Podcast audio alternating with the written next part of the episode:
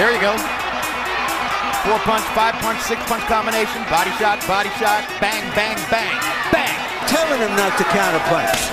Boom! Boom! Will Rackman get up? Only iron. We're going through all the instructions. This is for the championship of the world. I expect a tough, clean fight. Protect yourself at all times. Any questions from the challenge? Welcome, fight fans. It's time for the main event of the week. It is episode 20 of the Fight City podcast. I'm your host, Alden Chodash, joined by Zachary Alapi. How are you, Zach? I'm doing well, Alden, man. Thanks for having me on. It's a pleasure. Yeah, absolutely. So a few days late after this big week of fights, but let's get right into it. Canelo versus Jacobs. 12-round unanimous decision for Canelo Alvarez. Honestly, until I saw social media after, I didn't think there would be any controversy in this one. It's all like it was a close competitive fight, but one that I thought Canelo was in control throughout, the ring general throughout. Jacobs came on late. What was your take of that performance? Yeah, I mean, I agree completely. I didn't score it closely. I think I have a tendency in Canelo fights not to really bother scoring them at this point. But no, to be honest, I felt like something in the 8-4 range for Canelo, 116, 112 seemed spot on to me.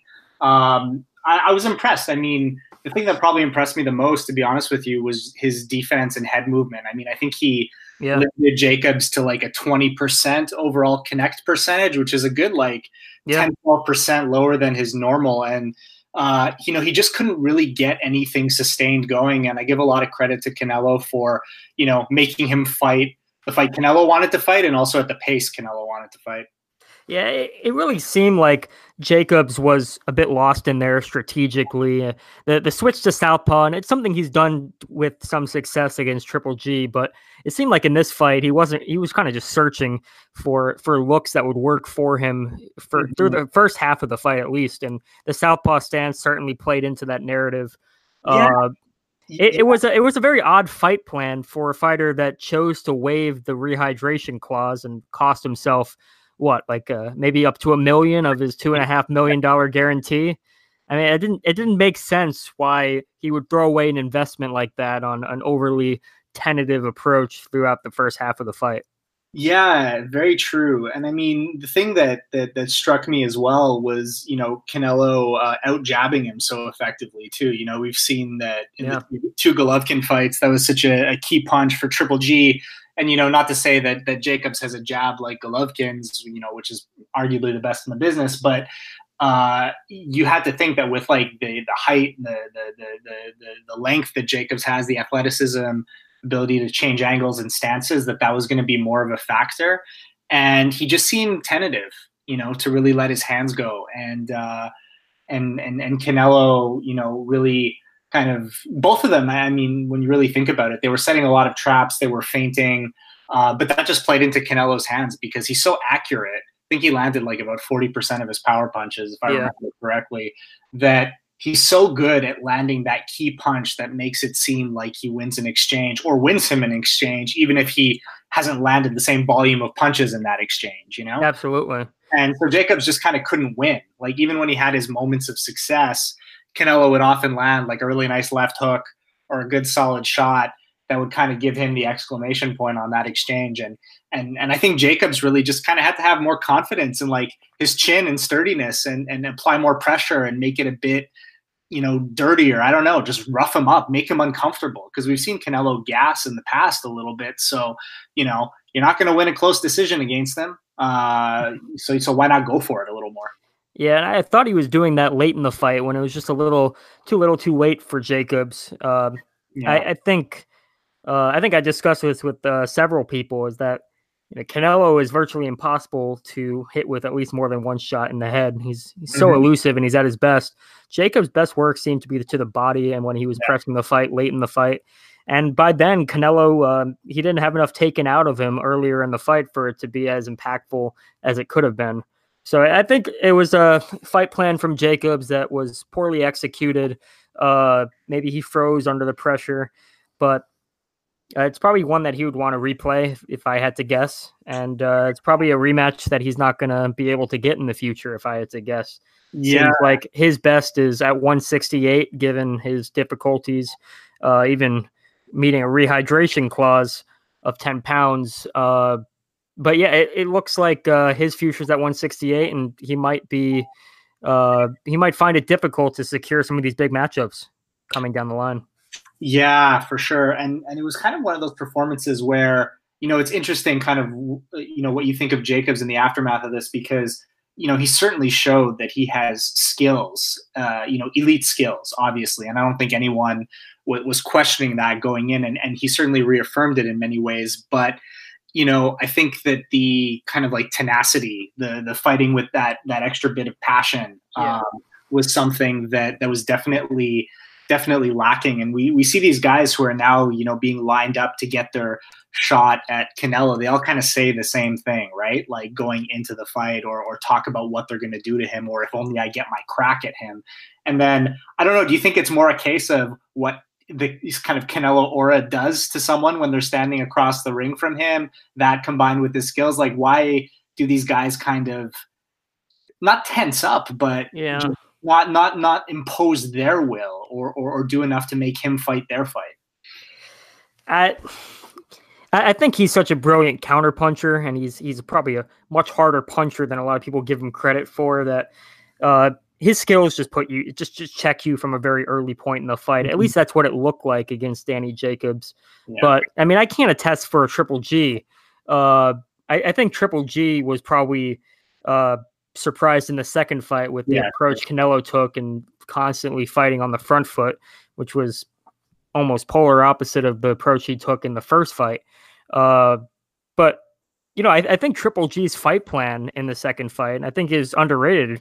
I think outboxing Canelo with the kind of range Triple G has is a way to beat him. In fact, I thought Triple G won the second fight, as well as many others, just behind the jab and his boxing ability. And going up in weight, you know, there's been discussions of maybe Callum Smith versus Canelo Alvarez. Callum Smith is a very large 168-pounder. He's 6'3".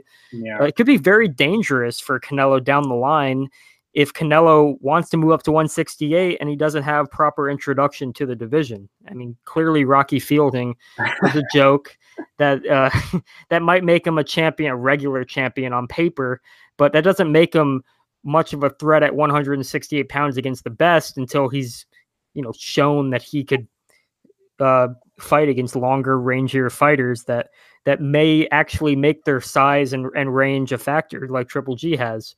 And it's important to note that, you know, the Triple G rematch is still Triple G on the way out in a lot of people's opinions. And is that a trilogy that you think we're going to see by the end of the year? I mean, Eddie Hearn thinks that's the fight to make in boxing. A lot of people think that. I have never been too thrilled about the prospect of a third fight. I guess I might be the odd man out. I think I've just seen enough role reversals and possible outcomes between the two in the 24 rounds to think there's anything more for them to offer. I mean, of course it'd be a good fight, but yeah, no, I know what you mean. I do feel like a bit sort of deflated when I think of the whole Canelo Triple G narrative, just in terms of, you know, the slight kind of like delay of the first fight, the controversy and the scoring of the first fight, you know, the clenbuterol and tainted meat and just like the kind of genuine animosity that's developed between them. And then kind of seeing Golovkin's persona change a little bit. Like you almost get the sense that he's become quite embittered, you know, in many respects, which is very different from the, you know, in-ring destroyer and charismatic, like happy-go-lucky guy outside the ring that we've come to sort of know and love since, you know, he made his U.S. debut.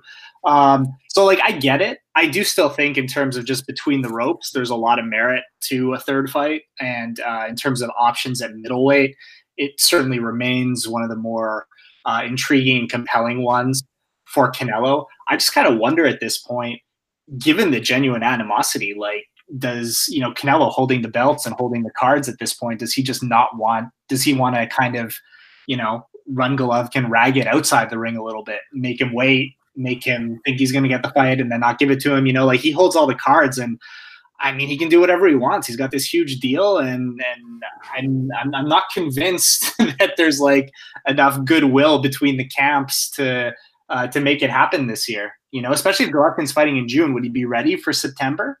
Like, well, he's fighting Steve Rolls in June, so I mean, you know, that might be 2 or 3 minutes at work. I'm not sure what Rolls has to offer. To be honest, I don't know much about Steve Rolls. You know, I think that might just be a light tune-up fight at DAZN. But from Canelo's perspective, and he said this multiple times, his goal is to unify the middleweight division. And if his goal is to unify at middleweight, there's really no reason to risk his 3 titles now against Triple G when Triple G has nothing to offer back at him. Mm-hmm. You know, Canelo would much rather fight Demetrius Andrade, WBO champion, to have all 4 belts. And then maybe after that, take on Triple G for good measure, by which point Triple G will likely be at least a year older and maybe less effective in the ring. I personally am more excited about a Demetrius Andrade fight than Triple G, and not because I think it would be a more action-packed fight. I just think it's an interesting style matchup, a tall, prime, rangy southpaw like Andrade, who's never lost before and is confident enough to not go into the ring and get starstruck, or at least as far as I know. And I think he could present some real technical issues to Canelo, and I think he's at his best. And the fact that it's for all 4 belts, for what that's worth, it still makes the promotion significant, and it still makes Canelo one of the few fighters that could unify all 4 titles in a division, the first unified middleweight champion since Jermaine Taylor in 2005. So there is some merit to that fight, and honestly, if I had to pick between the two, I might be in the minority, but I'd rather see Canelo Andrade in September if Andrade can get past Maciej Sulecki in June than Triple G Canelo 3. I love the Canelo Andrade fight. Like, I'm a huge fan of that matchup. I really want to see it. I'd like to see Andrade look good, you know, in June when he fights Sulecki at home. You know, big homecoming fight for him. You know, a lot of people, I feel like the narrative with Andrade gets a bit tired, you know, like every time he fights, people are waiting for some kind of like for him to like basically finally decapitate an opponent or something. Like, it's ridiculous. You know, the guy's an excellent boxer. You know, they shouldn't make every one of his fights about, is this going to be the super exciting like breakthrough that we're waiting for? The guy's shown he's elite. He's got a title. He'll be making his second defense. He's a worthy opponent for Canelo. Like you said, the unification intrigues me. The style matchup intrigues me. You know, as long as he wins and wins convincingly, he should be like 1A or 1B in terms of in line to fight Canelo if Canelo wants to stay at middleweight, you know, for his next fight. So, yeah, I mean, I think he does present some problems. I think he's a better, you know, Jacobs, I found he looked a bit, not like he wasn't, certainly wasn't stiff in there, but what didn't seem like overly light on his feet. Andrade's a great mover. Yeah. He's got that fluidity. I think he could really change angles on Canelo. He's got a good jab. I like that matchup a lot. I mean, obviously he hasn't fought as a pro on that level yet, and he certainly deserves a chance to, based on what he's shown, and now that, especially now that he's more active as well. Definitely. I think Demetrius Andrade, he's very underrated to some extent. I think he should get a lot more credit than he did in the Artur Akavov fight.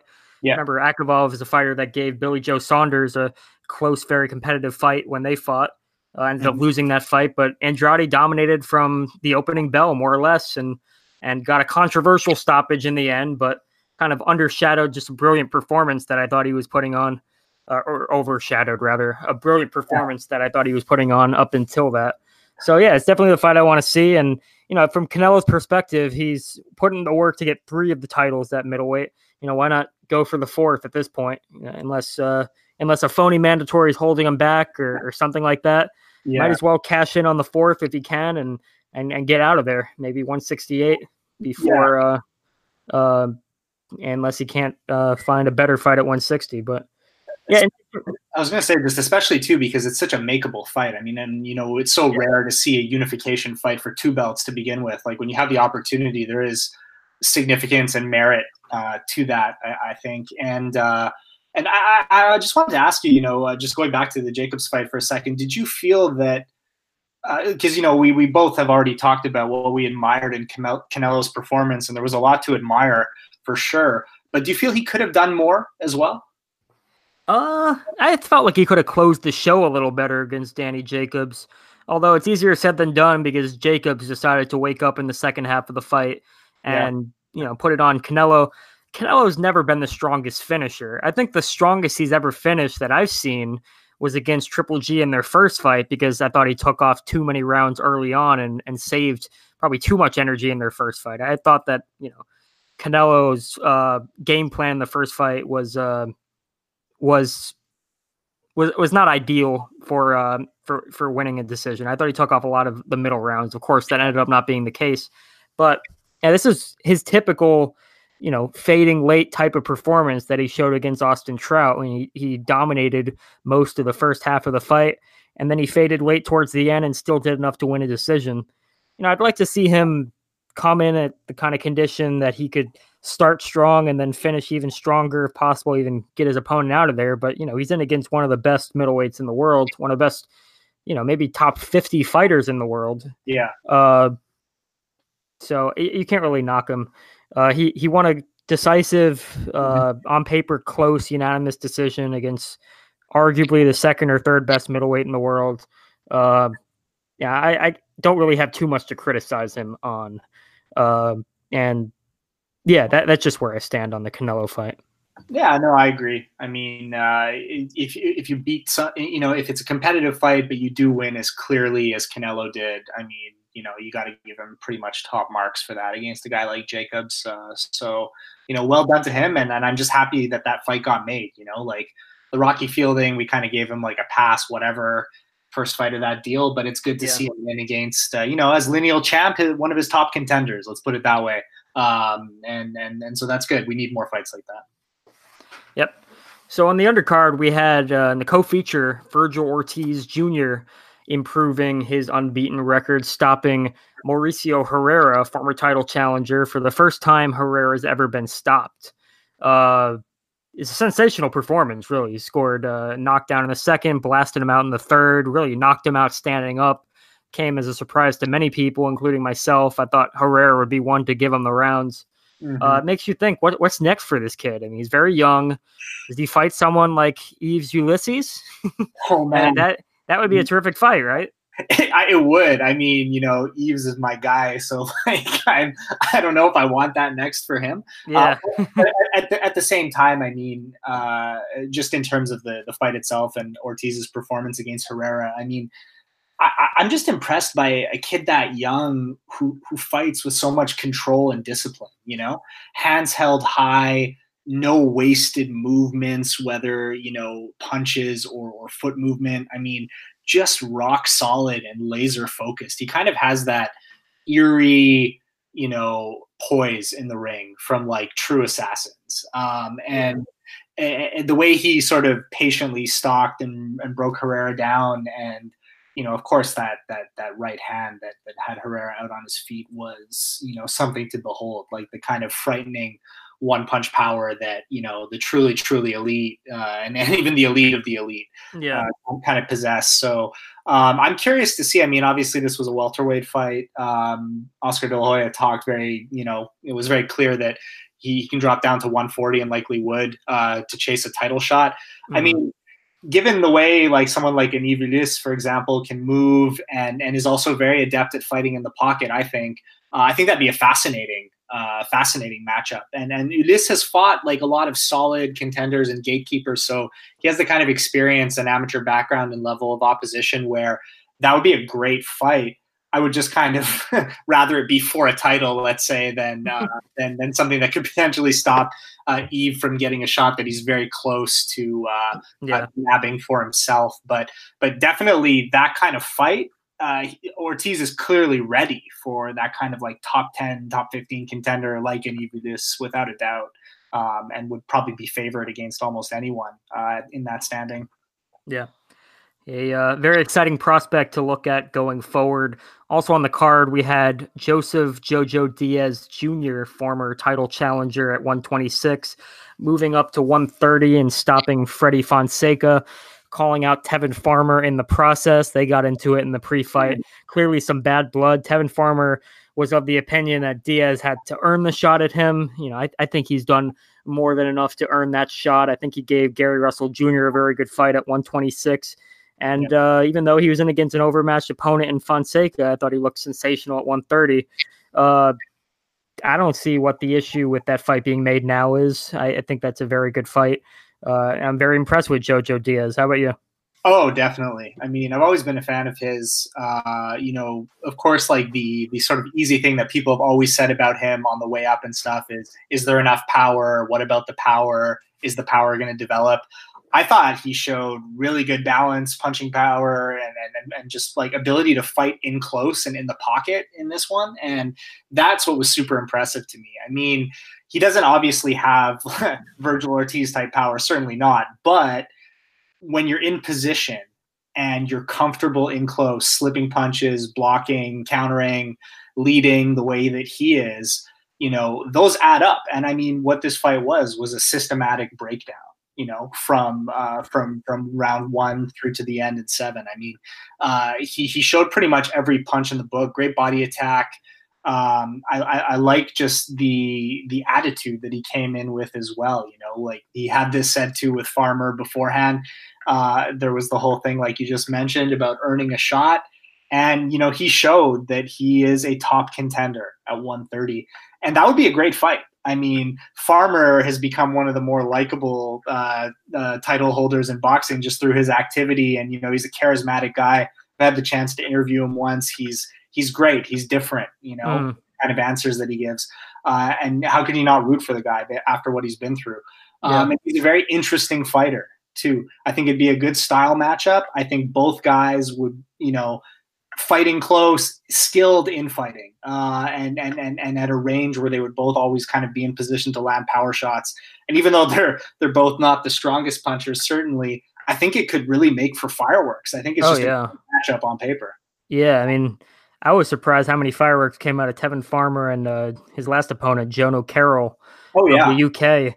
And I think Jojo Diaz would be a step up in competition for Tevin Farmer, so notably. I think it'd be his toughest fight by far. I mean, Tevin Farmer's competition, he's fighting frequently, but he's not fighting top-level fighters, and a lot of it's not his fault. You know, he went on the war path trying to call out Tank Davis for as long as he could. Right now, he's kind of seems to be over it to some extent.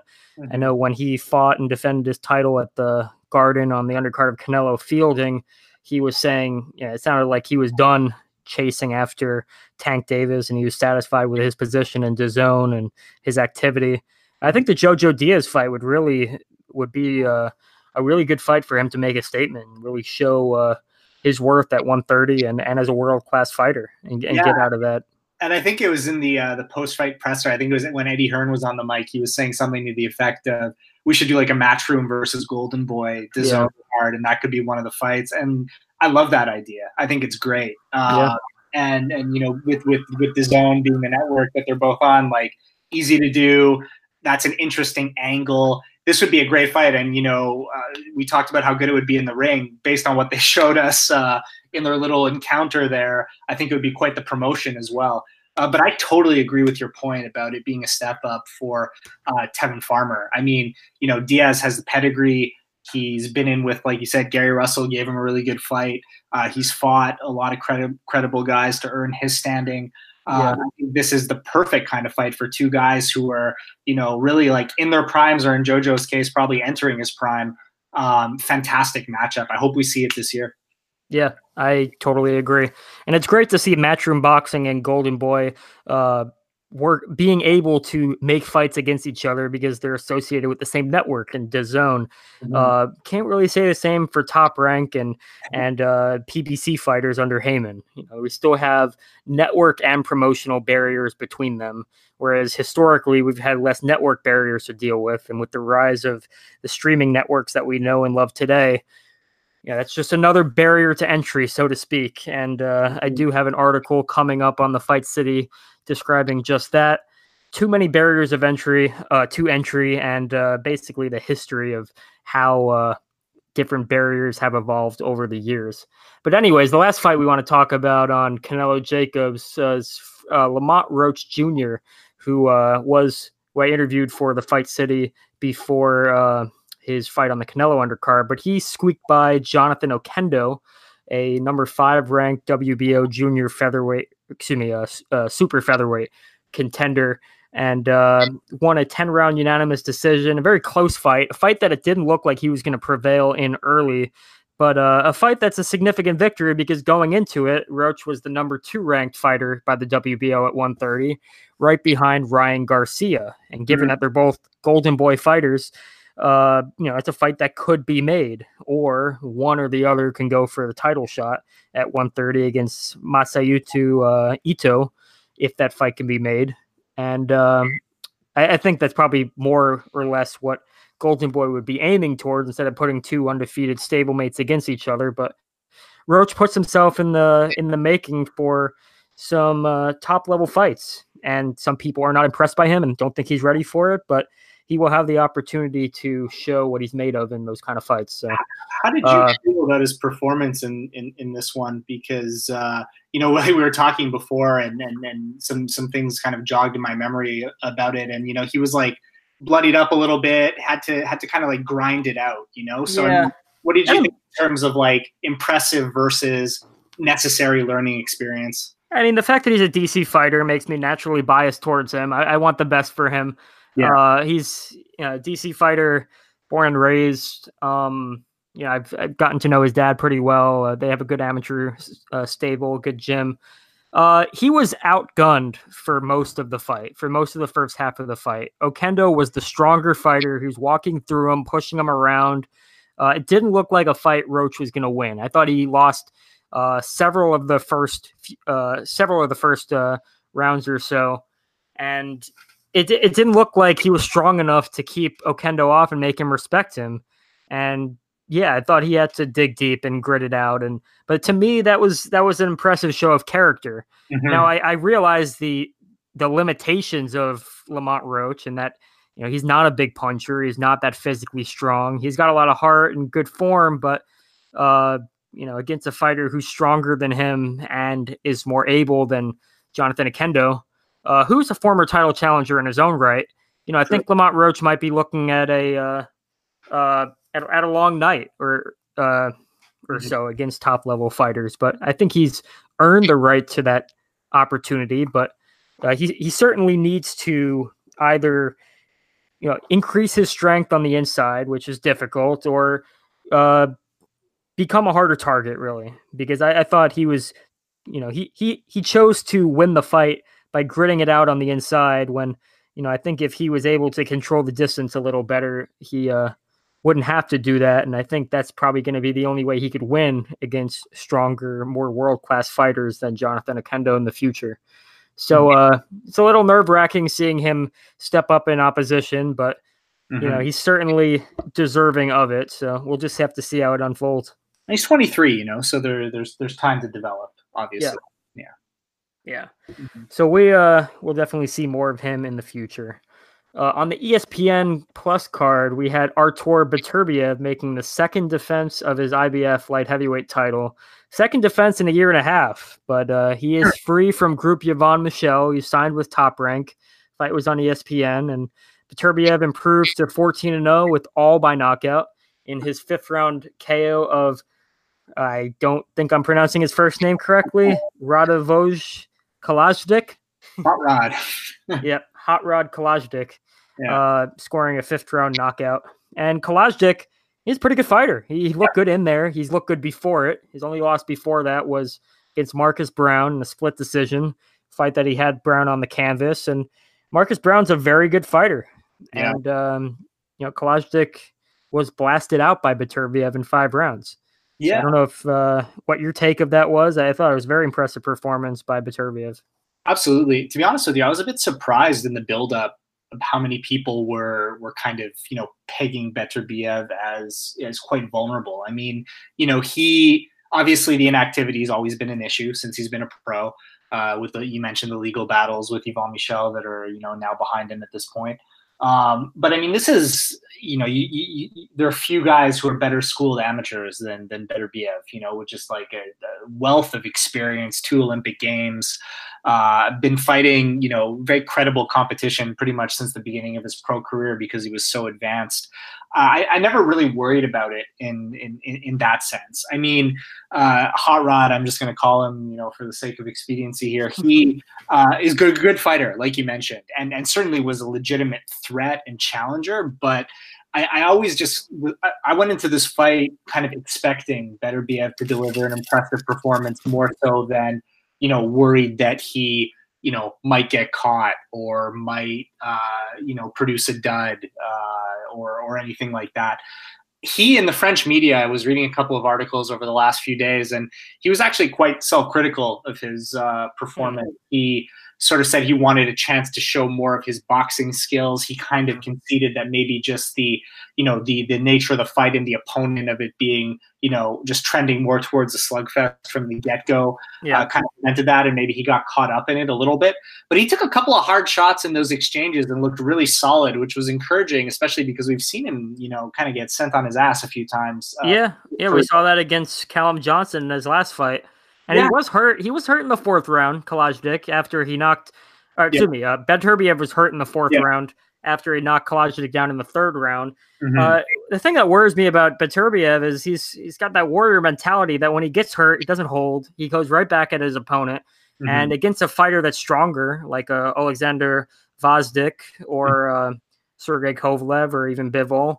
Maybe not Bivol, because I don't think Bivol's as big of a light heavyweight puncher as he was brought up to be. But against the other two titleists besides Bivol, I think that's might be a tendency that and an instinct rather that might hurt him in his warrior mentality when hurt.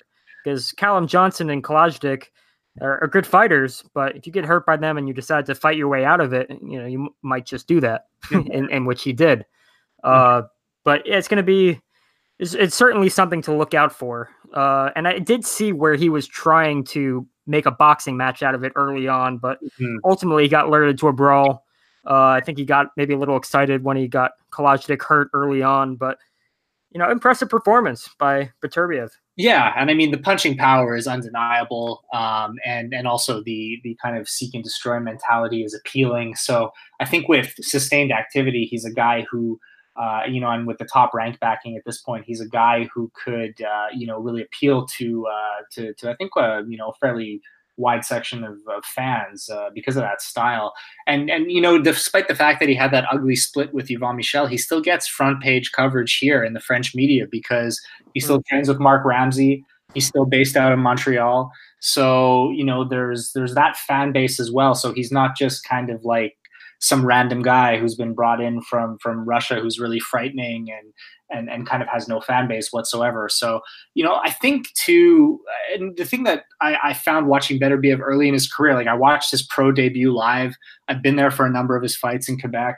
Mm-hmm. And when he was more active, I found him to be much more patient in the ring. So I don't know if I attribute it to rust, but maybe more just a sense of now that he's a world title holder and fighting at the top level, those long gaps between fights kind of, I'm speculating at this point, but maybe create like a bit of anxiety to impress. That definitely makes sense. Yeah, definitely makes sense. That is, I remember him as a more calm and collected fighter, especially in his first fight for the title in fighting Enrico Bowling, and he knocked him out in the 12th round, but he did seem very patient.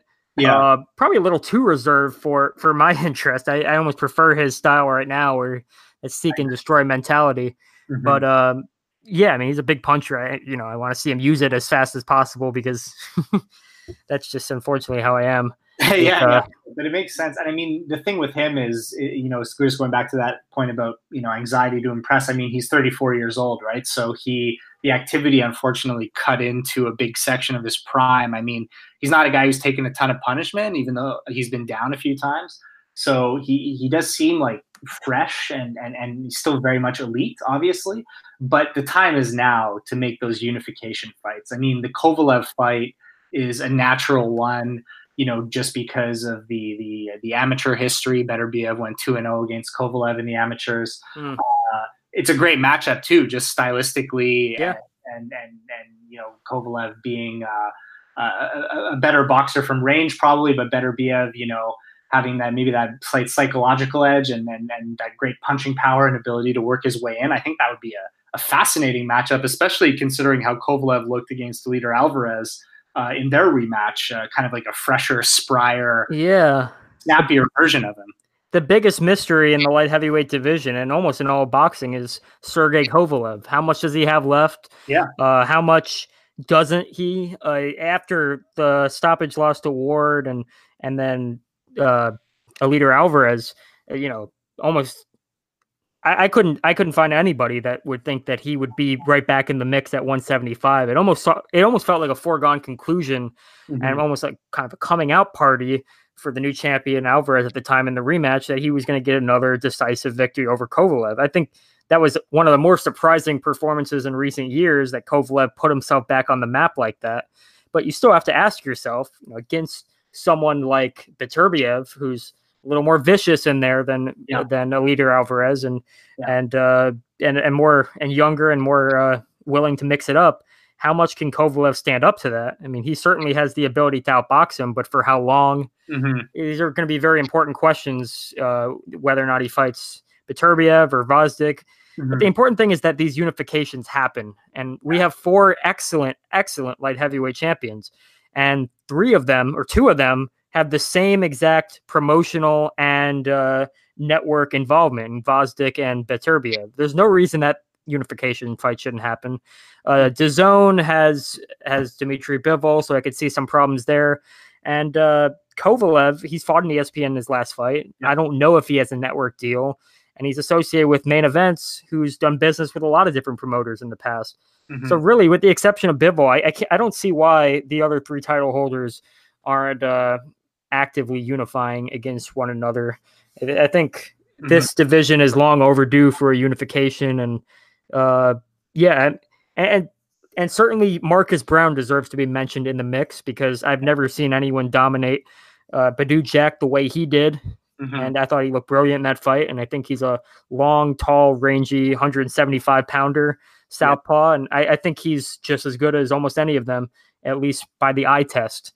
So, and it'll be interesting to see. Sorry, I was just going to say, because you know he's going to be fighting Jean Pascal, Houston, and based on the fact that Bivol couldn't take Pascal out when Pascal is clearly past his best and didn't really have much to offer in terms of meaningful offensive resistance, if Marcus Brown can lay a real beating on Pascal, and you know me, like I say that with a lump in my throat, because it's a horrible thing. It's horrible how Pascal is being used as an opponent. When I saw that fight, it was disgusting. I mean, it's sad. I don't want to see him, you know, become completely just kind of like a punching bag by the end of it. I mean, the Bivol thing, I kind of watched that fight on mute with like one eye closed, because I was so worried. I mean, he's basically the reason I became a hardcore fight fan here, like him and Butte, you know, coming up in Montreal. And so to see that, I'm very concerned for the Marcus Brown fight, because Brown is pretty nasty in there. And the range and the southpaw power, I mean, God, like, but you know, all that aside, my personal feelings aside, if he does take Pascal out impressively, that's going to be a nice statement. It still means something. It wouldn't mean anything to me, because I personally think Pascal should have retired, or someone should have made him retire after the second fight against Kovalev. You know, I thought that was a telltale sign that his competitive days are over. Yet again, he's still out there, still fighting world-class fighters, and he took a horrible beating against Bivol. I don't want to see that happen against Brown, but it's probably going to happen, unfortunately. Yeah. But just compared to the performance, like if Brown, let's say, can stop him early, that would be interesting, at least, considering that Bivol, you know, that he went 12 with Bivol. Yeah. Yep. And Bivol's punching power at 175 was one of the greatest myths of recent years. I think going into the Isaac Chilemba fight, he was thought of as the biggest puncher potentially at 175. Chilemba fight took a little bit of steam out of that. Certainly the Pascal fight took a lot of steam out of that, in my opinion. His last fight against Joe Smith, by and large, did. He had Smith hurt once, but he was actually hurt himself against Joe Smith. I think Bivol is probably a fighter that would be better suited at 168 pounds, which he stated that he would be open to. You know, I think dehydrating down to 168 pounds and fighting against a guy like Callum Smith, I love that. Or maybe even Canelo down the line, I think that would make more sense for him from a competitive aspect. Not saying he wouldn't hold his own against fellow light heavyweight champions, but I wouldn't pick him to win a Don King middleweight type tournament between the light heavyweight champions. If you know, the turn of the 21st century middleweight tournament resurfaced at 175 pounds. I wouldn't pick Bivol to be the favorite. He might be able to beat Sergei Kovalev, but I certainly wouldn't pick him against Beterbiev and Vazdik. Well, I might pick him against Beterbiev, but definitely not Vazdik. What am I saying? He could probably beat two of them. He might be able to beat two of them, but he wouldn't be the favorite in my mind. No, and realistically, I mean, he's not close to landing any of those fights based on, you know, what you just mentioned earlier about, you know, network allegiances, promotional alliances, all that kind of stuff. So considering that he's with DAZN looking south to 168, I mean, that presents not only more, well, not more interesting, but potentially as interesting and more lucrative maybe options, you know, especially if he can get in the mix for a Callum Smith fight. I don't know. Bivol, he doesn't have a big fan base, obviously. So traveling to the UK, a fight like that would be massive in the UK. And obviously Canelo is the kind of prize that everyone wants. So if he's hopping up to 168 and Bivol's moving down, I mean, for an 11-fight deal, that would be an A-plus matchup in my view. I'd love to see that. Definitely. So speaking of A-plus matchups, Fight City yesterday published a look-back article on Corrales-Castillo 1, fight in Mandalay Bay, May 7th, 2005. Many call the greatest fight of all time. Do you call it the greatest fight of all time? There's usually not too much controversy about this one, but I have somewhat of a dissenting opinion. I mean, that's a bold statement to make, you know. I'm a big boxing fan. I don't consider myself enough of a historian to make a confident claim like that. Definitely up there, without a doubt.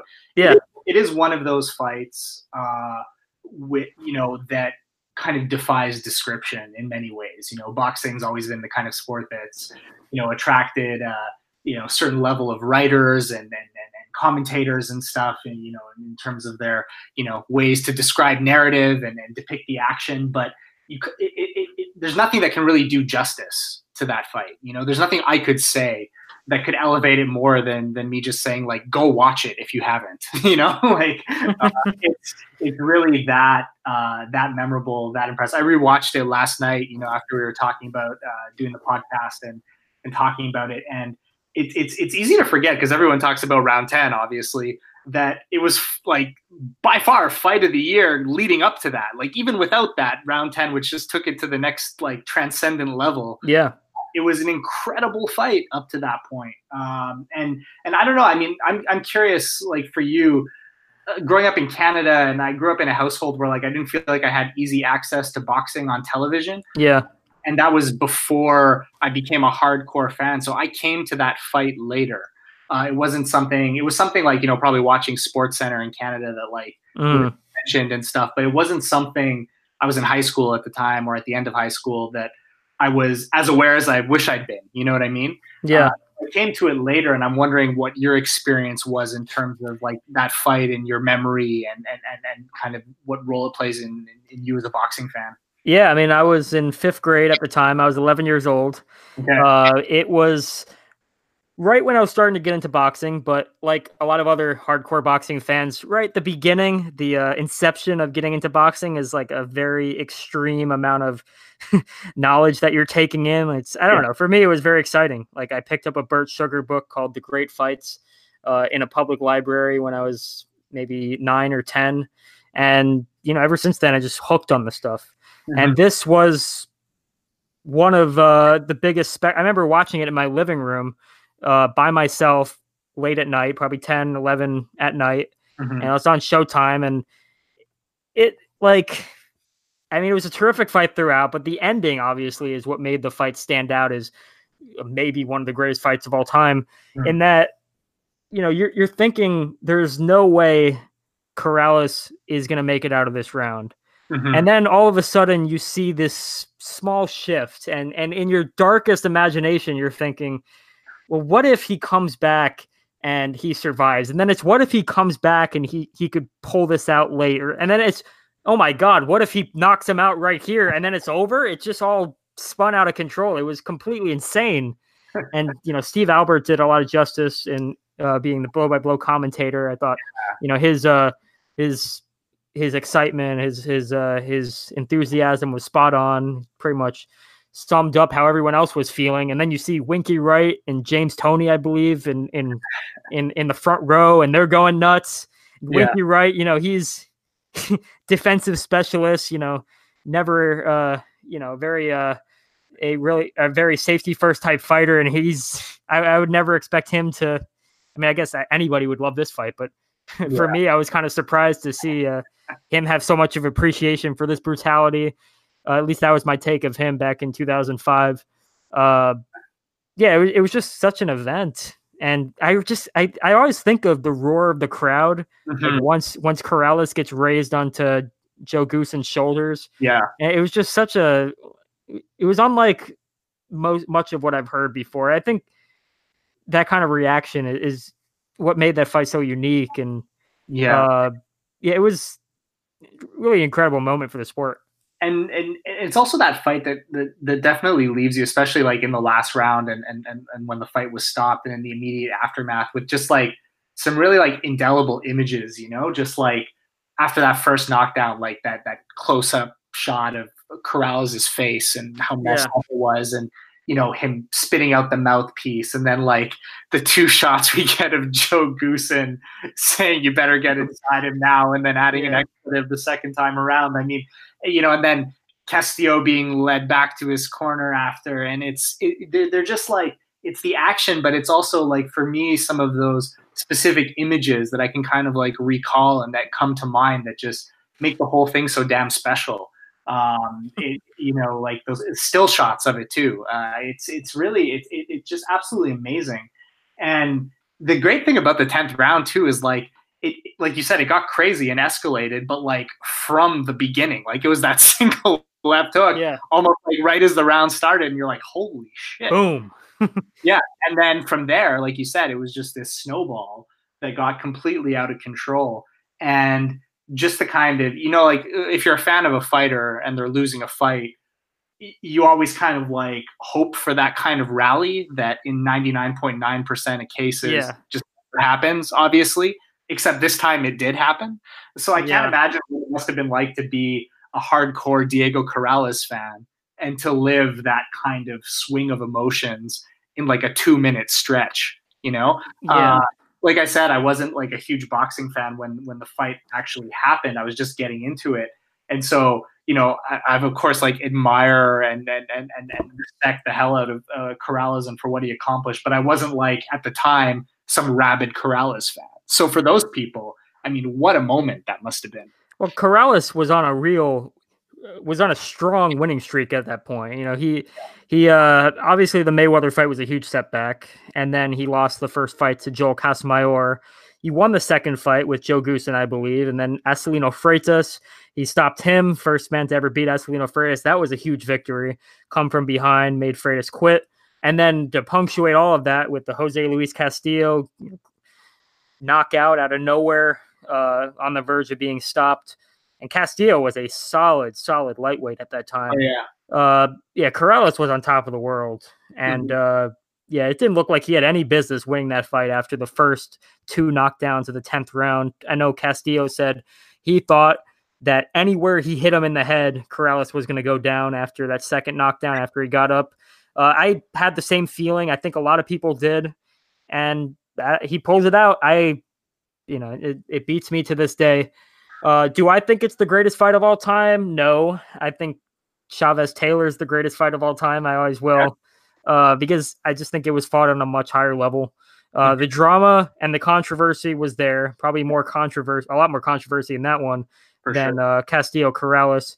But, you know, I look at that as a masterful performance by both fighters. And, you know, everyone loves to see the tide slowly shift and, you know, one fighter getting broken down slowly over time. And I think Chavez did a really good job of quietly breaking Taylor down in a manner that no one really expected until, you know, Taylor is ultimately done in there. So I still think that's my favorite fight of all time.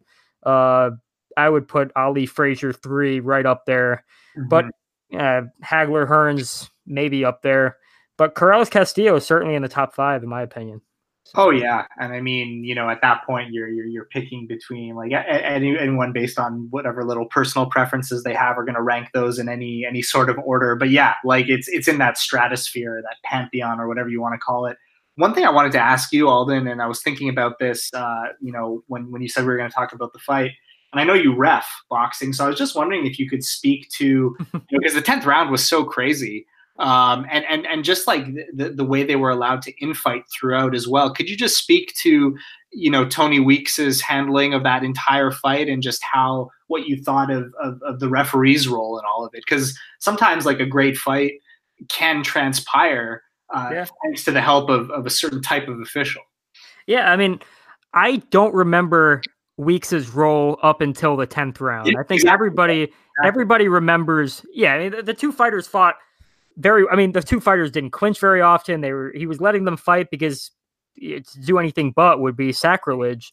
Right. Because they weren't fouling, they were putting up a great fight against one another. He didn't need to be involved, so he wasn't. You know, the referee is kind of like, it's been described to me by a senior official as kind of like a spare tire. Like they're only needed, you know, when they need the fight to run. These fighters were kind of governing themselves. He did need to get involved in the 10th round and take a point away from Corrales, because that was affecting the fairness there, because Corrales, by purposely taking out the mouthpiece, was buying himself more time. It's something that Asselino Freitas had a point docked against him, if I'm not mistaken, in his fight against Corrales when he was spitting out the mouthpiece. Pretty sure a point was taken away from him. It was the correct call. I know as an amateur official, it's mandatory. The third time a mouthpiece comes out, intentional or not, you take a point away. And if they intentionally spit it out the first time, it's a point. I'm not sure how exactly it translates for professional referees, but in principle, it was the right thing to do. The stoppage, I thought, was right on point. I think some people, some crazy boxing sadists, thought it was a quick stoppage. Oh my God. I don't know how anyone could get behind that, but I've heard that argument before. He stepped in at the right time, and you know, his eyes rolled back. He looked like a rag doll, but he was in the pocket to jump in there. Yeah, and I've seen referees, good referees, just not be close enough to the action to save a guy at the right time. You know, I've seen Arthur Mercanti in his earlier days really mess up against in the fight with Pernell Whitaker and Diabelos Hurtado. Oh, yeah. I've seen I forgot the referee's name for the Ray Mercer versus Tommy Morrison fight. It might have been Tony Perez. I'm not 100% sure. Yeah. That was horrible. He just wasn't there at the right time. Many unanswered punches, but to Weeks's credit, you know, although he wasn't dealing with guys that were that heavy and he's much bigger than them, he jumped in and saved him right at the perfect time. It was the perfect stoppage. And yeah, he didn't get in the way.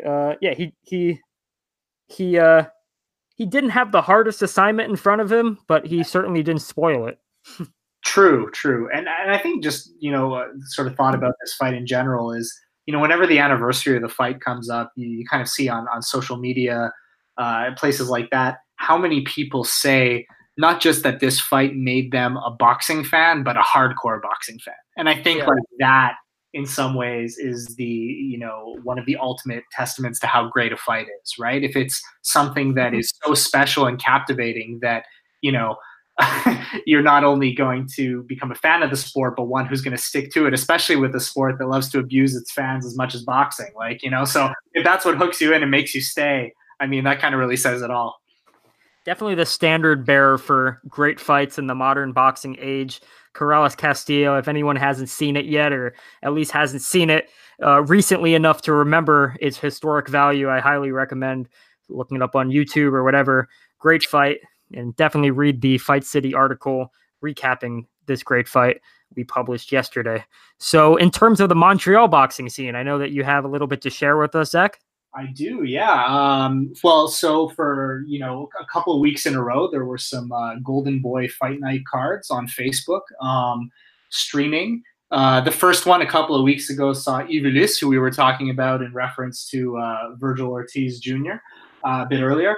He got revenge and avenged his only career loss, which was a controversial one to begin with, against fellow Canadian Steve Claggett.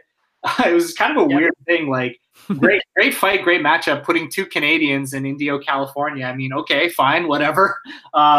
But of course the stream crapped out at the fifth round, which was really frustrating because it was shaping into a tremendous battle between Ulysse, who, you know, I rank in the top 15 at 140, and Kalajdik, who is definitely been like either an elite gatekeeper / fringe contender, you know, for a while now. So that was a really good fight. And of course that was the first one they kicked off this co-promotional deal that Eye of the Tiger management up here signed with Golden Boy for three of their fighters, Ulysse, Stephen Butler, and Eric Bizinian, you know, 9 fights over 3 years with a guaranteed fight in Quebec at least once a year, which is huge for us here, you know, because we've been building kind of a big stable of very good up-and-coming talent. But, you know, to take it to the next step or to the next level, you do have to link up with an American promoter. That's definitely the way to go. And so last week, just a couple of days before the Canelo card, we had Butler and Bizinian making their Golden Boy debuts, also down in the States, in Vegas. First fights in the U.S. for both of them. And I think what's interesting now, less so with Ulysse because he's done it before and fought at a higher level, is you're seeing what happens when you kind of step outside your bubble, right? And outside of your comfort zone and outside of Montreal. And that would be the case for any fighter, right, who's been brought up in like a strong domestic market or domestic scene. And what we saw was a bit of a mixed bag, to be honest with you. Bizinian looked good. He clearly outpointed a rugged sort of gatekeeper Alan Campa. Looked good doing it. He won almost every round. He did. The first 5 rounds were more impressive than the last 5. Let's put it that way. I mean, he showed good stuff. He switched stances. He's only like 22 or 23 years old. I mean, he's very young. He's supremely talented. Overall, a solid performance against the guy. I mean, he hit Campa with everything, and he was a guy who just, you know, not only wasn't going to go down, but wasn't even going to flinch, really. So overall, a solid performance from Bizinian. Of course, you always, like, for us, we have our Canadian inferiority complex. We wanted him to, you know, make a big statement. And it was a good win, but not a massive statement. But that's fine. You know, he's definitely on the right track. Butler was interesting. I mean, this was a life or death struggle against Vitaly Kopelenko, a Ukrainian 28-1 coming in, who, you know, had lost to Willie Monroe, I believe, was his only defeat prior to Butler, Willie Monroe Jr. Hasn't really fought good opposition recently, but, you know, a Ukrainian guy has a lot more skill and was certainly better than his BoxRec ranking indicated. And this was a tricky one because Butler, for, you know, people in Montreal, is kind of like, you know, Camilo Stefan, head of Eye of the Tiger. He sort of described him as our Sidney Crosby, right? Like kind of like a first round draft pick or first overall draft pick kind of talent. Yeah. And in many ways, yes, like he's very athletic. He's got a ton of punching power. But the Kopelenko fight definitely reinforced that there are some major flaws to his game, namely his inability to avoid straight right hands. I mean, the body shots were what put him down in the 8th round, but he's very hittable, and that's a major concern. He also, I don't know if it was just an off night, but he just looked like he couldn't quite get his shots off with the same snap and fluidity as we're used to seeing. But, you know, at the same time, he's 23 years old, and his only loss is to Brandon Cook, who people in the U.S. will probably only know for getting blasted out by Jaime Munguia in 3 rounds. Well, they'll think, okay, wow, so he lost to Brandon Cook. What's the big deal? Why would Golden Boy sign this guy? You need some context for that fight. The point is that it was at a lower weight. Butler was like 19 or 20. It was a bit too much too soon. He learned a lot from that fight, really matured, you know, kind of got rid of a bad entourage, stuff like that, and did really well in stringing together a bunch of knockout wins, like I think 7 or 8 since the Cook fight, and had really matured as a fighter. And you saw it, like when Cook stopped him on his feet, he didn't know what to do when he was hurt. In this fight with Kopelenko, not only did he rally from an early 8th round knockdown to survive, but he did what, you know, we were just talking about with Corrales Castillo, spit out the mouthpiece intentionally, bought himself time. So, you know, the savvy move. It was, and although I didn't like to see the fact that he got hurt and that he honestly didn't look that great, it does show that he still has learned stuff from the Cook fight. I mean, he has survival instincts. He's got some heart for sure, but I do think that Golden Boy and I, the Tiger, maybe just want to pump the brakes a little bit, because Butler is one of those guys who's got a lot of talent, but I don't think he's as good as his rankings indicate right now. I think he's ranked like 4th by the WBO at middleweight, and he's not ready for guys in the top 10 at middleweight just yet. But it's okay. He's 23, and he's got a long-term deal with Golden Boy. Take your time with him. He learned a lot from the Butler loss. I think he's going to learn a lot, or from the Cook loss. He's going to learn a lot from this one, I assume. But yeah, take your time with him, because it's a young guy with a ton of talent. I think he's got the talent to win a world title, but he's going to have to be matched correctly, and he's still got some things to work out in the gym. So, you know, overall, I'm glad to see our guys getting these chances in the U.S. market against different fighters. In Montreal, we see a lot of Hungarian and Mexican opponents. So it's good to see them fighting, you know, guys from different parts of the world who present different challenges. And although it wasn't perfect, sometimes you like to see your guys wade through a bit of adversity and still manage to finish on their feet. It shows something. And, you know, I'm not ready to throw them under the bus like some people. Let's put it that way. Well, think of it this way. I mean, you got David Lemieux back in 2011. He was stopped by Marco Antonio Rubio, of all people. Yeah. And then he lost his next fight against Joaquim Alcin. And, you know, they rebuilt him the right way. He's worked with Golden Boy to get where he is. He got his career back on the right track, got a title, put himself in the making for a lot of big fights, including to this day. He's still sometimes mentioned as a possible opponent for Canelo, or even a top 168-pounder. So, you know, I mean, an early loss, while in this day and age, early losses can definitely derail you quite a bit in boxing. They're not a death sentence. No. And with the right kind of management, and Golden Boy is, as you said, is taking an interest in Butler and Bazinian, Butler, at least, he can certainly overcome any adversity earlier in his career and put himself back into contention in the future. You know, I kind of view losses in boxing as kind of like a car accident in terms of insurance company. I think after about 3 years, you start to get apologetic over them and look past them. At least that's the policy I take. Yeah. You know, when I see a significant loss in the last 2 or 3 years, yeah, it impacts how I view them. But, you know, if it's been over 3 years, you know, I'll let their premiums lapse a little bit. I'll think of them in a different light. Yeah. And each loss is important to take into context, as you mentioned. And, you know, certainly with enough motivation and the right management, the right team, things can definitely happen that wouldn't happen otherwise for fighters that aren't managed correctly. And the thing that I just find encouraging about Butler, to make a final point, is that, you know, the way he improved and matured between the Brandon Cook loss leading up to this fight was genuinely impressive. I was there live for a bunch of them. And so the fact that he was able to like concretely apply those lessons and become a noticeably better fighter, still being only 23 years old, gives me a lot of hope that this fight, you know, he managed to eke out a win. Controversial, I'll definitely say. I am optimistic about what lessons he can take from it. And also just the fact that he did show that kind of maturity and savvy kind of beyond his years to survive and finish the fight strong too. So I think it's good when young fighters face adversity and are in there with real guys, and you know, even if they don't have perfect performances, they do show wrinkles to their game.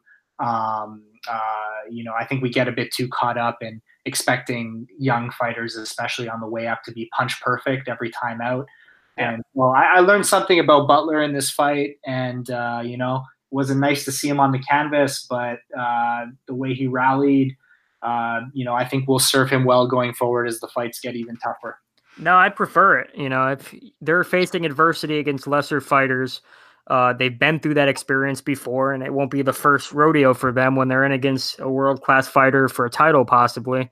And I don't know. I'm thinking Fernando Vargas against Tito Trinidad, first sign of the first time he was ever hurt, of my knowledge, was in the first 30 seconds against Trinidad. And, you know, he had to overcome adversity on the spot in that fight, right on the spot. And he did a decent job at it, but it's hard to think that I think he might have had an easier transition had he experienced that earlier in his career. Mm-hmm. So yeah, I think there is definite value in facing adversity, even when you're probably advised not to, against opponents that should be more of like a coming out than someone to really test your mettle in there. So I think Stephen Butler has a promising future in front of him. Same goes for Eric Bazinian. I think Montreal has a lot to look forward to in the Montreal boxing stable going forward, and Fight City does a very good job covering them. So highly encourage everyone to check out the Fight City for all the latest action throughout the boxing world and also in the Montreal boxing scene. So that just about wraps it up for the 20th episode of the Fight City podcast. Real pleasure having you, Zach. Likewise, man. Anytime. It was a lot of fun. Yep, absolutely. I look forward to hearing and seeing you guys all on the next episode of the Fight City podcast. Bye now.